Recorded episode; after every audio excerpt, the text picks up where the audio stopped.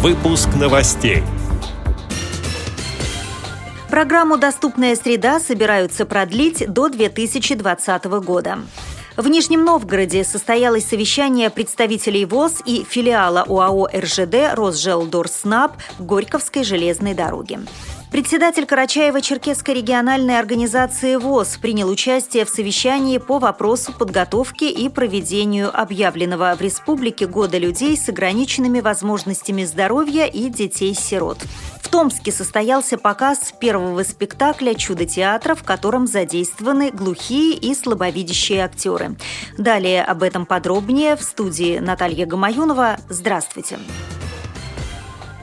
Совет при правительстве Российской Федерации по вопросам попечительства в социальной сфере поручил Минтруду, Минфину и Минэкономразвития России дополнительно проработать вопрос о продлении срока реализации государственной программы «Доступная среда» до 2020 года, говорится в сообщении, размещенном на сайте правительства. Согласованные предложения следует представить в правительство до 1 июля 2014 года.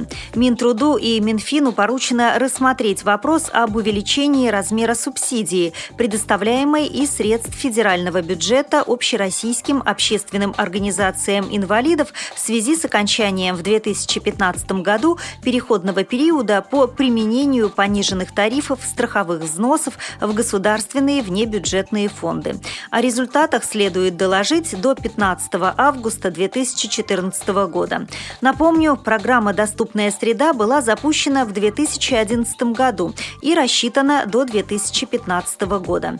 Она определяет основные направления улучшения условий жизни лиц с ограниченными возможностями здоровья на основе повышения доступности и качества услуг, гарантированных государством. Важнейшей социальной задачей является создание равных возможностей для инвалидов во всех сферах жизни общества – транспорт, связь, образование и культурная жизнь. В рамках подписанного соглашения о сотрудничестве ВОЗ и РЖД в Нижнем Новгороде состоялось расширенное рабочее совещание представителей ВОЗ и филиала ОАО РЖД «Росжелдорснаб» Горьковской железной дороги. Участники мероприятия обсудили возможные перспективы сотрудничества и детализировали свои требования.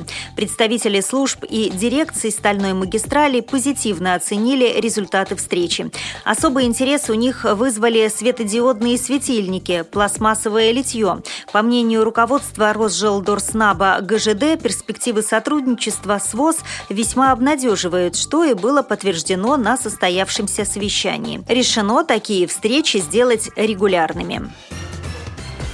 Председатель Карачаева-Черкесской региональной организации ВОЗ Сергей Дубовик принял участие в совещании по вопросу подготовки и проведению объявленного в республике Года людей с ограниченными возможностями здоровья и детей-сирот.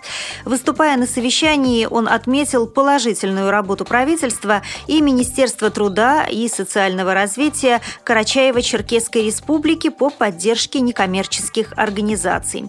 В своем докладе председатель Карачаева-Черкесской Черкесской региональной организации ВОЗ подчеркнул, что, тем не менее, необходимы конкретные меры руководителей муниципальных образований по принятию и финансированию муниципальных госпрограмм и подпрограмм по социальной защите, сопровождению и реабилитации инвалидов, проживающих на их территориях. По итогам совещания глава республики дал поручение чиновникам администрации, главы и правительства Карачаево-Черкесской республики внести предложение по персональному составу Организационного комитета по проведению Года людей с ограниченными возможностями здоровья, который одновременно будет рабочей группой по исполнению поручений, данных в ходе совещания.